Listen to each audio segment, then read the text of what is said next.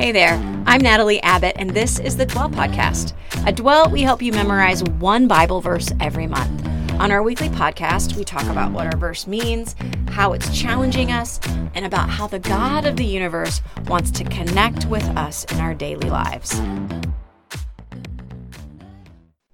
Welcome back, everybody, to the Dwell Podcast. This is your host, Natalie Abbott, and I am super pumped because today on the show is my sister, Rebecca Welsh. If you didn't listen to the first episode with her, go back and have a listen. She is just a phenomenal person. I'm super pumped to get to introduce her to you and to get to hear a little bit more um, from her. And we are going to be talking about our verse this month, which is from Isaiah 117. It says, Learn to do right, seek justice, defend the oppressed, take up the cause of the fatherless plead the case of the widow.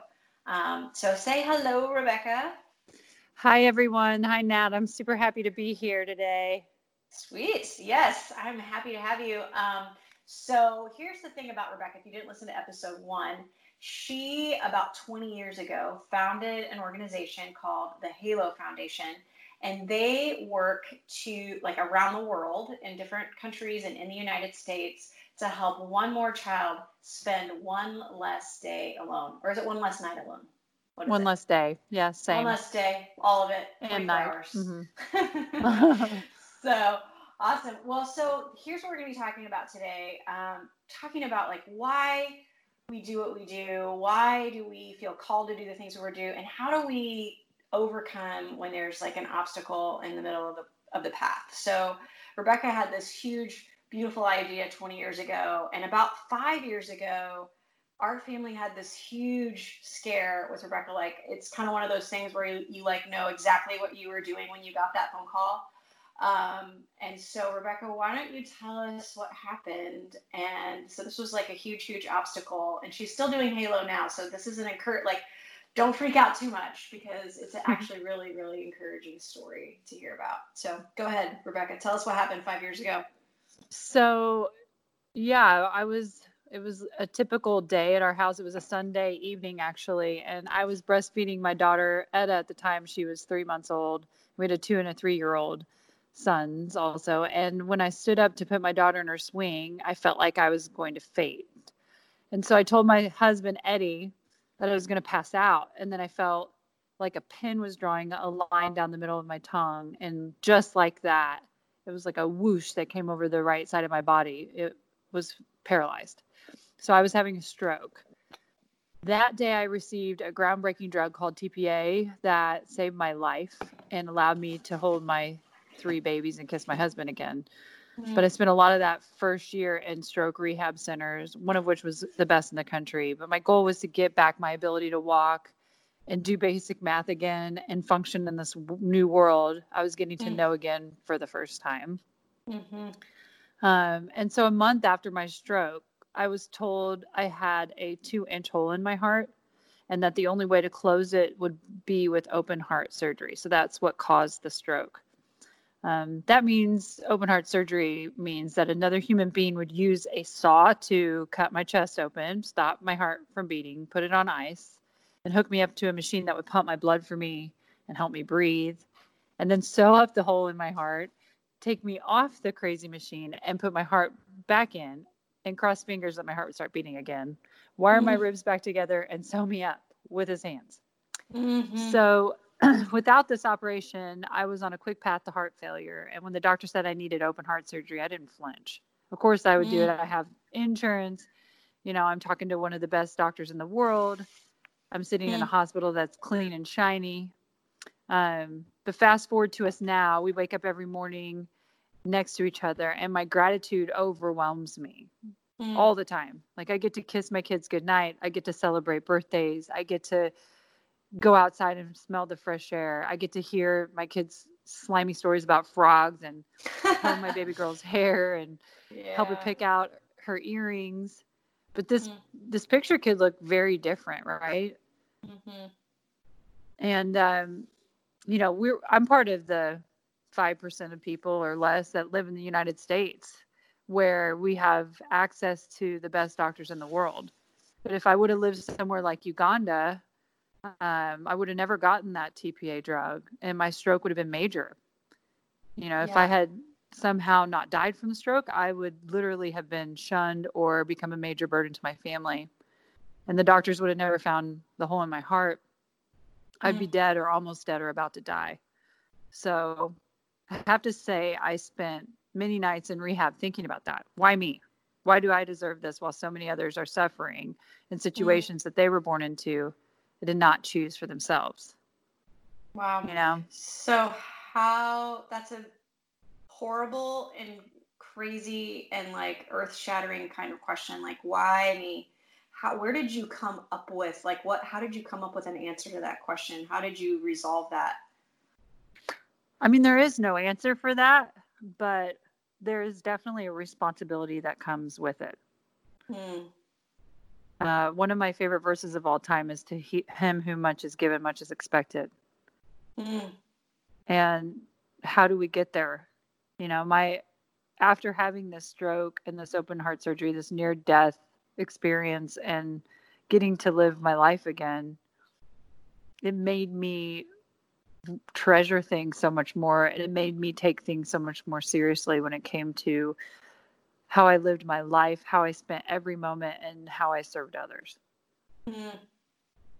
Yeah, because I, I think about like everything that you went through. And I mean, for sure, there was a season where um, you were obviously not doing anything for Halo. You were not, you know, you were just learning how to walk and how to remember things and how to to speak well and all of the things that you had to relearn. Mm-hmm. Um, and and even now, you still have a lot of repercussions from that stroke, right? Mm-hmm. Yeah, it's daily daily energy, and I just have to, you know, conserve my my energy basically right. because it's right. something that has been affected and just i'm relearning how to rewire wire my brain all the time hmm.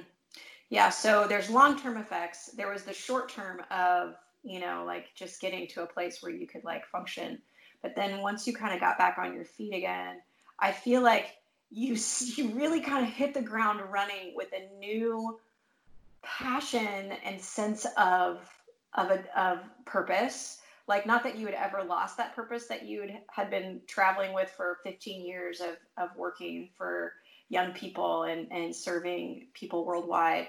Um, but all of a sudden like I, I remember thinking in my mind oh this is the part where rebecca hands over halo and somebody else runs it and she kind of maybe will still speak at events or something but really I, I expected you to not do halo anymore and yet you just couldn't wait to get your feet back on the ground and get running again. What was it that like moved you forward? What was it that propelled you to to do that?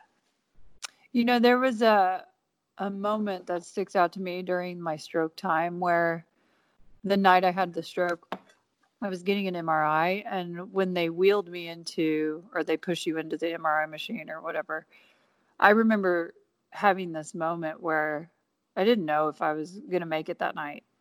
And uh, just thinking and spending a minute, I closed my eyes and I felt like God was saying to me that I just had a moment where um, it was like everything faded away from me. You know, all the silly things that we think about, like, you know, when you're going to buy a car, what color car do you want? Or, mm-hmm. um, you know, what type of uh, what are you going to wear to that next event or whatever it is that stuff all just completely faded away. And the only thing that was left with me was the people who i had loved and the people who had loved me. That was mm-hmm. it. And i could see their faces and i could see the faces of of the halo kids. And but i knew in that moment that there were so many more left to love. Mm-hmm. and even when I came out of the stroke and I was in rehab and learning how to hold a fork again and eat and all the things that happen, I never lost that. Like mm-hmm. I feel like I've been I have a responsibility to serve others and now I have even more of one because I have a chance to live every day. Mm-hmm. And I think we all have that responsibility. We all you know, if you own a car, you're in the top 10% of the world. So you know, I feel like the world is like a teeter totter, and whichever side you sit on, you know, we need to be willing to walk over to the other side of the teeter totter and mm. serve people. Mm. Yeah, I think I think it's interesting that you know not all of us are called to do uh, the type of work that God has called you to do, but mm-hmm. I think mm-hmm. we're all called to do something. And and we talked a little bit about that in our last episode. We talked about how you know you get this whisper, this sense that like oh no, this is what. And some people get like a a, a slap in the face shout, but a lot of times we, we have this like whisper on our soul of no, this is what I have for you. This is what you need to walk in. And mm-hmm. I think we're we are all called to be just people, to do right mm-hmm. things, you know, to take up the cause of the fatherless, to to take heart and, and care for the, the underdog and the undervalued and to speak up and, and to you know to give our money and our time to different causes that we believe in um, and and there are like I, I just like I, I I want people not to hear us saying like okay so now today because you own a car you need to start a foundation yeah, for no. orphans or it's it's it a, it's in the little things more than the big things it's the little things that you can do you know when you say when i say living with intention mm-hmm. um so that started for me by I only had an hour or two a day that I could spend with my kids because they are they're kids when I first yeah. had my stroke and so I had to be super intentional with them when I was with them. I had to think about what I was mm. going to hmm. say to them like what does Etta need to hear from me and what does Claybel and Chade what what do they need to hear from me every day. And that's the only the only time I got with them. So I had to think about and be intentional. And I think that that that is part of giving back. Like all of us have people in our lives that, you know, when you go to sit at coffee with a friend, instead of just sitting at coffee with a friend, you think about the last time you were with them, the story they told you, and you ask about that story. Or yeah. If you know they're going through something specific, be intentional about your conversation and how you can help them. It doesn't doesn't mean you have to, you know, go out and and start a foundation or a nonprofit or whatever. It means being intentional in your everyday life to serve others and to love others like you would want to be loved. That's super powerful. I think what's most powerful about it to me, Rebecca, and this is this is just you know kind of seeing you pick back up the things that you've picked back up and doing the doing life as well as you do life. Like it's more encouraging because I feel like you've had so many things to overcome. You still have things that you are daily overcoming, you know, that those those kind of residual effects of the stroke. And I think, you know, who am I to complain about the, the, struggles that I have and to, to sort of be lazy or to not pursue the things that God is asking me to do because I have every resource to do that you know? And i think that when when you hear a story about somebody who's overcome so much and is yet not giving up but even even like in a more passionate way pursuing the things that god has called them to do like that's just jaw dropping because it's like gosh most of us are sitting around on our haunches like making up excuses for not doing the things we know that we probably should be doing anyway and yet here here's somebody who like if anybody had any, an excuse to be like you know what I already spent 15 years helping people. I, you know, I've had this stroke and now I just want to dedicate my life to self time. Like you have that self time. Does that exist? No. what is self time? I don't know. know what is that?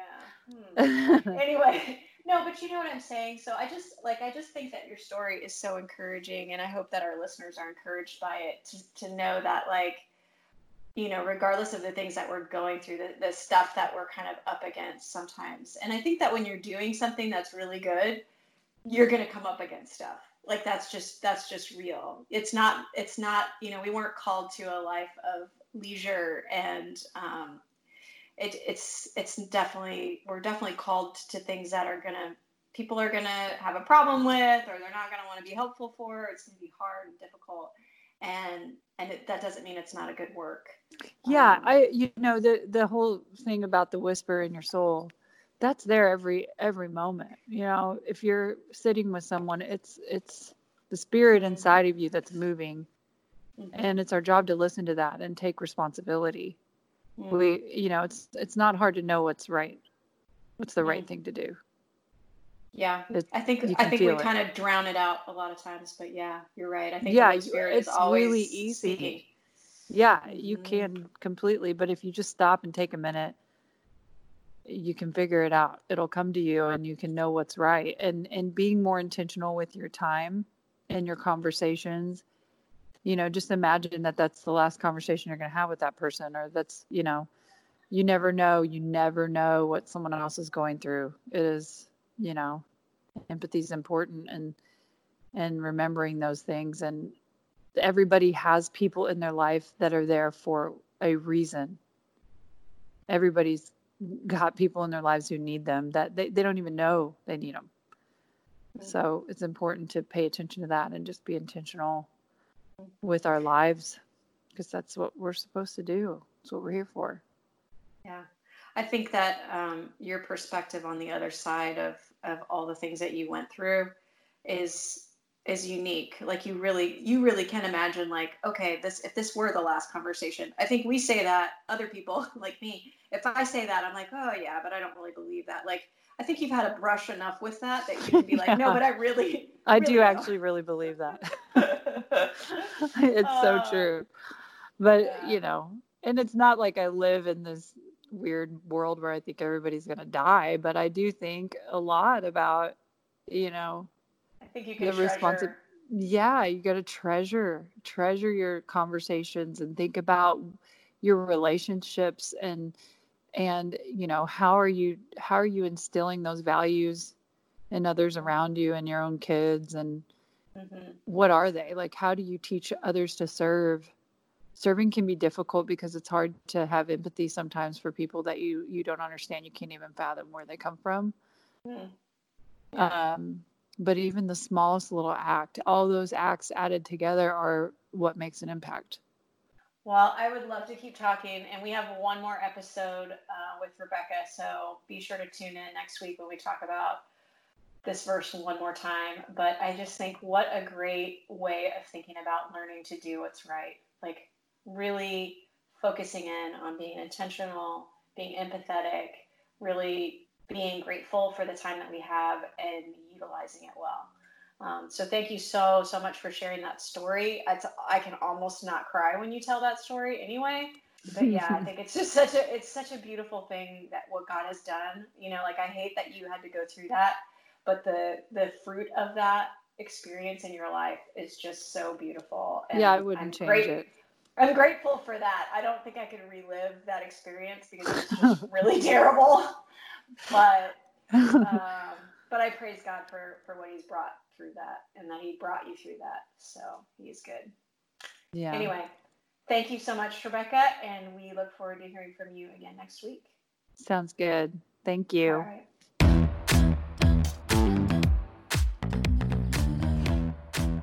Hey, thanks for joining us on the Dwell podcast. You can find out more about us on Instagram, Facebook, and at dwelldifferently.com online. We help people connect with God through a monthly scripture memory membership, daily posts, a weekly blog, and of course, this podcast.